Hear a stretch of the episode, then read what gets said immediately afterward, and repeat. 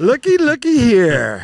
Back on the show by de- special demand. I had so many people call up and say, Isn't Greg supposed to be at work? no. But it's Sunday, and But I should be on the lake. That's right. He's probably off and uh, on his way. Of course, Lance is here again, and so uh, you guys are back on because heck, they came out here and just to show people how easy it is to install electronics. And Greg, of course, does electronic uh, installs. And so he came out and did one on uh, Lance's boat. So we're uh, we're pretty excited to hear about how it went and uh, you know, we, we want to find out all the ins and outs of it. Lance, why uh, did you go with uh, the trophy graph systems? It's uh just it was just rock solid. A whole lot of whole lot. You know, no didn't no wiggle to it at all like the one I had previous on there. Uh huh. Um, just that, that thing's probably the toughest thing on the boat now. Right. Yeah, it's uh I'm I'm excited to have it on there. So So what did he? What did you install on his? What what Uh, we put the bridge mount, single bridge mount, uh huh. uh, trophy graph system, and uh, from Rose Metal, and these brackets, everything, every bracket they have is all uh, they're bend. They, they have no Right. welds. Yep. Uh, the only one that might have a weld would be the pedestal, Right. and uh, but other than that, their all their systems is just totally solid rock, but they're lightweight. They're made out of aluminum, and they they just they're just phenomenal. And the, the the beauty of it as well is if you can go to some of the other companies and buy a very similarity bracket, Uh huh. and it's almost double price. So Wow. they're very affordable. They're very durable, well made. They take and powder coat them, and I mean, I have not had no issues with this company at all. And I've been dealing with them for about a year. Yeah. Well, you're an authorized dealer, are you not? Yes, sir. Yes, sir. There we I go. am. Well, we'll cut to the chase on Yeah. that. You are, but part of the reason why you did that was because of uh, the affordability, and they also they are available, right? Right. I mean, you didn't I have you're I not mean, waiting in line them, for one, I can call them tomorrow, right? and I'll have the bracket by the end of the week, if not sooner. Right. I mean, they're just uh, they've been very prompt. I don't have no big wait time, and um, the like that single single bridge, we got a double plate Uh huh. that was originally designed for a double mount at the console, Right. and uh, but we can take that same mount and plate, and we can put it on a single bridge. You can put two graphs side by side, or you can get the double. You can Right. put two here and one up there, and still have plenty of room for your cables and stuff on your trolling motors to uh, not have to be lifting them all the time and moving them around. Works real well. And that's the gimbal mount, uh, is what that is. So it, that's an optional thing. So when you start looking at people's, look at that, they got to watch the boats go by because we're sitting here on the. See who's buzzing by me. They're trying to see. They're like, are they fishing my hole? oh, really? But uh, the the gimbal mount is an optional thing. So if you do get a bridge mount and you want the the gimbal to put on there to mount the two things, you have to buy that extra. Right. So don't when you see a lot of pictures No. that are taken that Greg's installed, Yeah. it shows that. I always try and remember people like like make sure that that that's optional in there. So what kind of boat uh, do you have, Lance, that It's we a- put that on? it's a Bass Tracker 170, Right, um, 2010, I believe. Is what, it, what year it is? right. It's just uh, and explain to them the setup that you have in the front of your boat. Everyone wants to know because you're always on Yeah. uh, Facebook or you're on Instagram showing these uh, great big stringers of fish. So are you gonna like like hold your like the stringer of the fish next to the mount? That's what I want to know. Are There you? you We'll go. try to work something up like that. There you the go. Camera. Uh, no, it's I, you know, like I, s- like we said before, I, I spider rig most of the time, Uh huh. and so my poles are always out the front, and the rod holder would always bump the the graph screen. Right. So what's nice about that one, it- the screen kind of is still up high where I like to have it, the Right. same level, but it kind of tilts it angle bit back, so my, my rod, my my reel wouldn't bump the screen.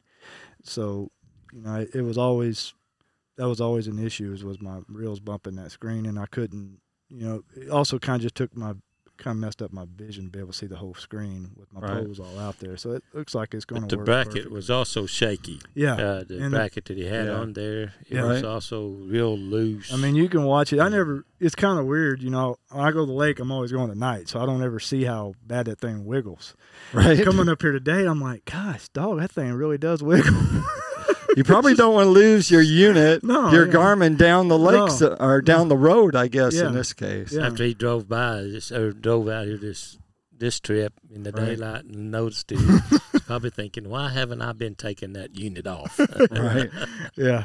So you uh so you're doing mostly uh, minnow fishing and Mhm. spider rigging. Yes. Is that it? Mm-hmm. So we're uh, in the hot part of summer. Is spider rigging still good?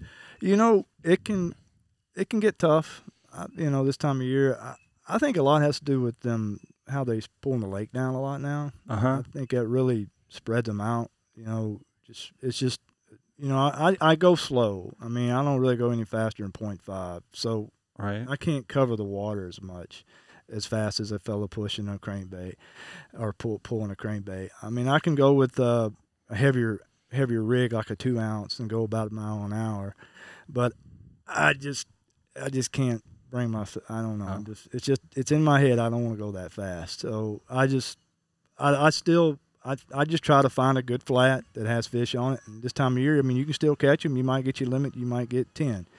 I mean, I just this time of year, I just we just have to work for them more and just kind of still go. I kind of go by previous experience of okay, this year, this previous year, I caught them here, so I'm gonna go there and fish there. You know, it just kind of they get more on the move and more spread out. So So you're talking about the flat? Is that in the main lake? Or are you fishing um, back in the creek I'm, I'm in the, the, I'm in the main lake. I'm on Okay. I still staying mostly out in the main lake. I don't really get in creek arms till till it gets fall. I mean, once that water starts getting cooler, you know, in the 60s, 60s. 60s and Yeah. 70. I mean, 60s usually, 60s, 50s. And I'll start getting back up in the creek arms, and I'll stay in those till till the end of spawn. Of course, we kidded you a little bit about being a minnow fisherman, Yeah. but Yeah. tell us what size uh, weight that you're using and how how do you have that rig set up? What what kind of hook do you have? It's a, I mean, it's a it's a double minnow rig. I mean, it's a size it's a size two Aberdeen uh, Eagle Claw. I think they're two fourteen EL. It's, Uh-huh. it's just an extra light hook. Um, I had a conversation back with Ronnie Capps a long time ago, messaging him. He said, uh, he said, do the two fourteen EL. He said that's a real light hook. It's uh, it gets, if you get hung, it straightens up better. I uh, so I just started using those. Um, I use it. It's a it depends on the time of year. I mean, we had a conversation about this over the week, a couple days ago. I like to stay with a half ounce in the wintertime. Greg's thinking going ha- one ounce all year round. Uh-huh. I just, I'm just, I'm just hard headed. I don't. Once I do something, I don't. If it ain't broken, I ain't gonna fix it. I mean, I stay with a one ounce in the summer, just because I'm going a little bit faster. I'm out more in open water, but in the in the spring or in the fall, dead of winter, it's the the half ounce or even even lighter, like a one fourth rig. Um, once those, I like the lighter the better because a lot of times them fish It's real they're, light. they're real light bite. I mean, Uh-huh. they're just they just suck on the minnow. I mean, you can see it on live scope. You see them all down there on the bottom, all grouped up, and you just see the rod tip just barely pull, and you know they got it. And you just want to go ahead and set the hook. I mean, I don't, Mm. I wouldn't be able to tell that with a one ounce. Right. And so I, that's the reason why. And also a short leader. On your, if you have a three way, I like running a shorter leader. You know, Like say how long a leader? Underneath the hook, probably eight, nine inches Right. top leader, you know, six, eight, nine inches. I mean, just the shorter leader, the more sensitive to the pole. And also, does uh, as Lance ties his most of his rigs Yeah. himself, um, actually you can get the one ounce or the half ounce uh, minnow, double minnow rigs from B and M. Yeah. They Yep. they sell, and for somebody that just doesn't want to know if they, you know, can keep them precisely the same and and go through the time that it takes. I mean, it takes a long time to tie these all up Right. in the winter when we do them, and uh, it's just very easily. In fact, I keep some of those on Yeah. in my boat just for the reason if I'm out, and I may have some tied up, but it's like I said, we need one quick or Yeah. whatever, we just pop them out. We retie time quickly and then Right. and uh, use those over hmm each every one of them being hand tied. Because it takes a lot of time. So, uh, um, live scope. We'll talk uh, first with Greg about using live scope in the summer, and then we'll let Lance say uh, how he uses it. Well, as far as live scope in the summertime, uh, Are you one pulling or what you doing? Well, you, I've got to where I'm even using it trolling. Uh huh. Where I the last couple of years, I've had live scope now for about five years, and and the first two or three years of it, I did not, I didn't even ever turn it on for for the trolling, Uh huh. and um, I got to playing with it this year and using it, and it has been been very good tool because I can extend my range out. Uh huh. Uh, I don't usually go much past about 55, 60 feet, Right. but I can see those fish out in front of me.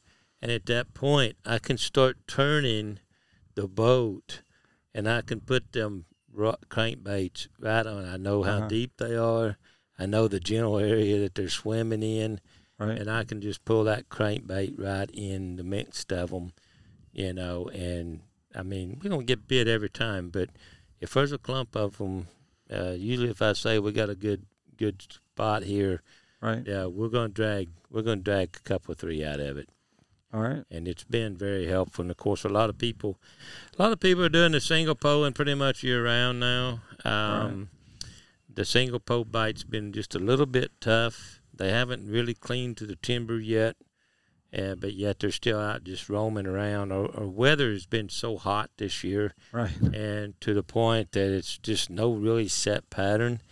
Um, as a general rule, and the weather we've been having for the past three weeks, um, that's toward the mid August Right. end of August, and the lake's starting to even think about turning, and and you know they're they're on the channel swings and the deep bluffs, and I mean last weekend I caught fish in from ten to thirteen foot range, anywhere from fifteen to twenty five foot of water, and normally we don't stay in that close, you know, with this Right. kind of heat.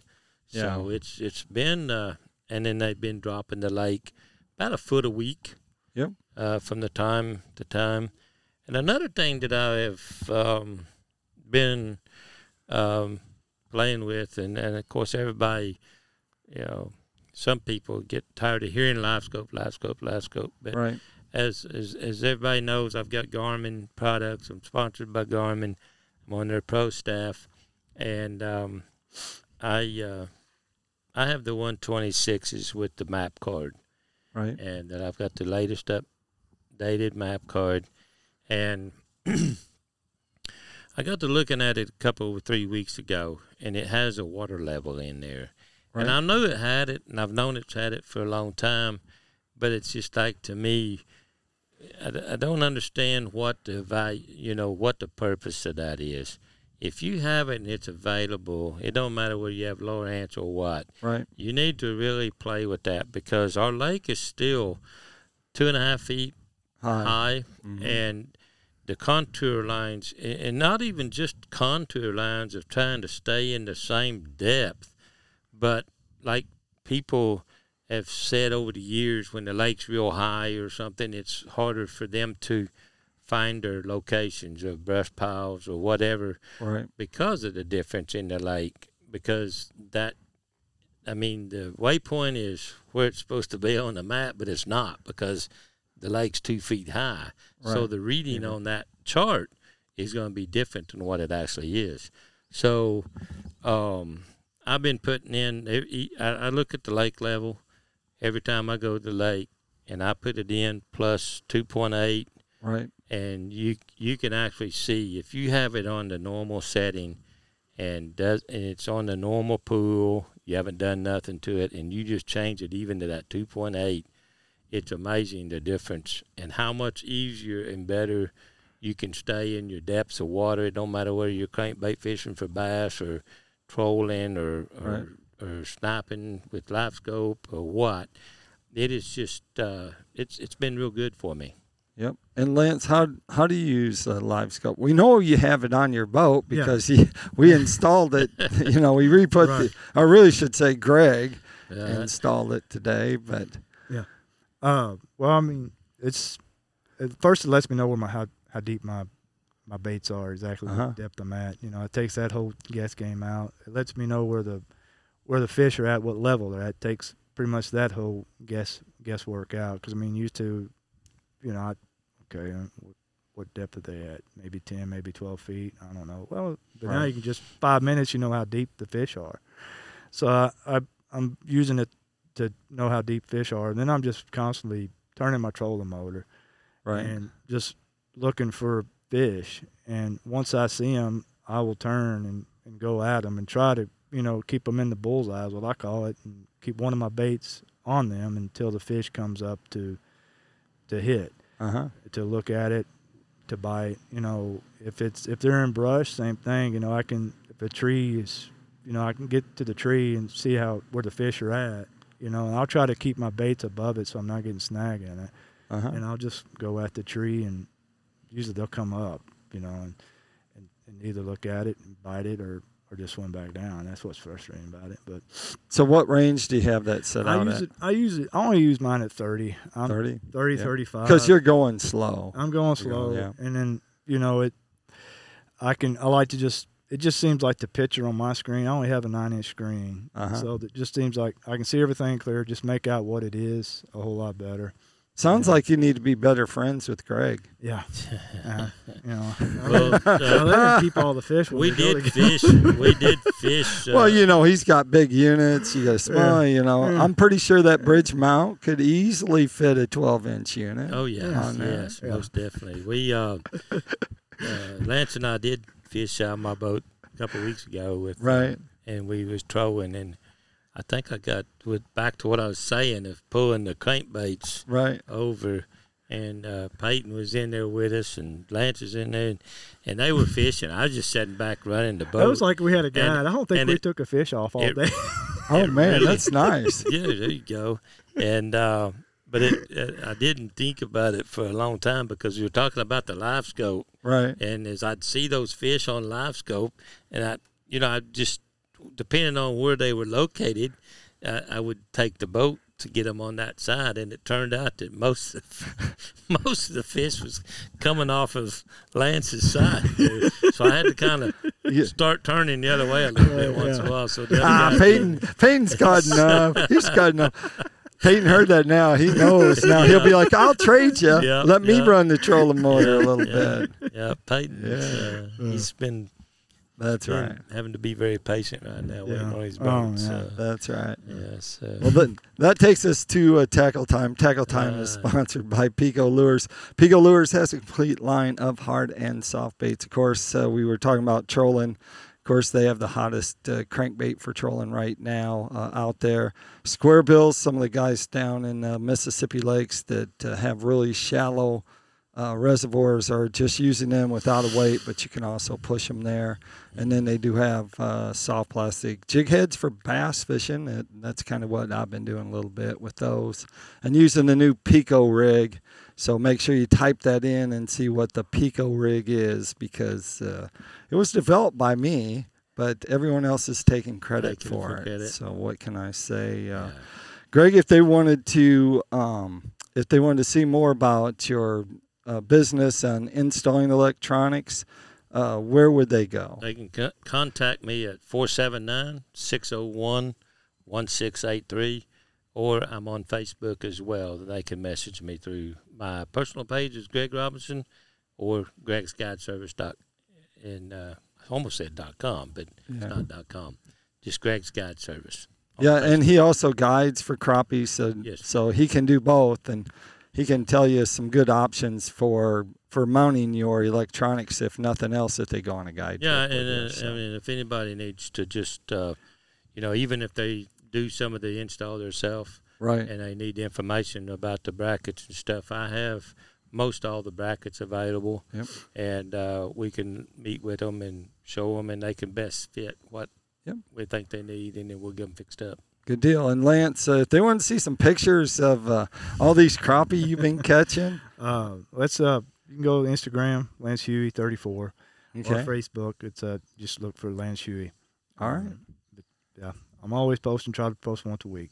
There you go. There you have it. Uh, that does it for the show. Of course, these guys came in. I appreciate it, and uh, good stuff today. A lot about uh, electronics and mountain, and that's uh, that's what we like to learn about. And like I always like to end the show, make sure you keep your hook sharp and your lures in the water.